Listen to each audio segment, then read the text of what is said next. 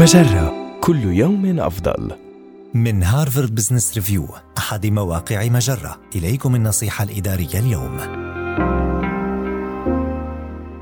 عزز شعور موظفيك الشباب بالارتباط والدعم.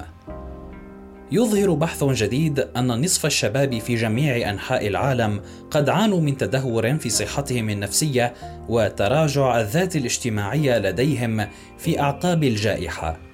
كيف يمكنك اذا تحديد أولويات موظفيك الأصغر سنا ومنحهم الدعم الذي يحتاجون إليه؟ ركز على صحتهم النفسية.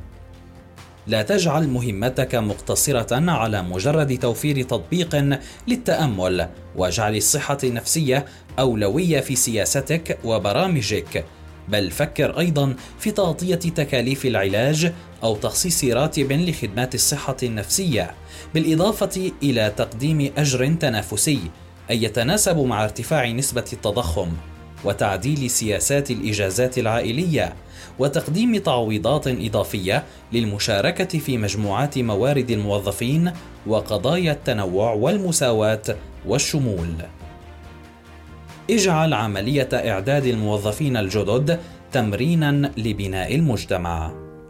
تعد عملية إعداد الموظفين الجدد فرصة لإظهار ما تنطوي عليه ثقافة الدعم المتبادل والرفاهه لذلك لا تحصر تركيزك على تقديم المعلومات بل ركز على تعزيز العلاقات والتواصل. احرص على تقديم التدريب المهني. يزدهر الموظفون في بيئات تتيح لهم التعلم والنمو.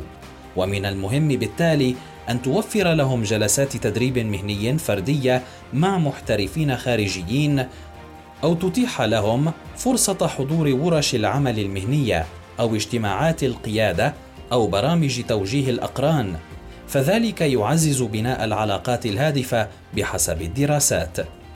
هذه النصيحة من مقال كيف يمكن لأصحاب العمل تعزيز شعور موظفي الجيل زد بالارتباط النصيحة الإدارية تأتيكم من هارفارد بزنس ريفيو أحد مواقع مجرة مصدرك الأول لأفضل محتوى عربي على الإنترنت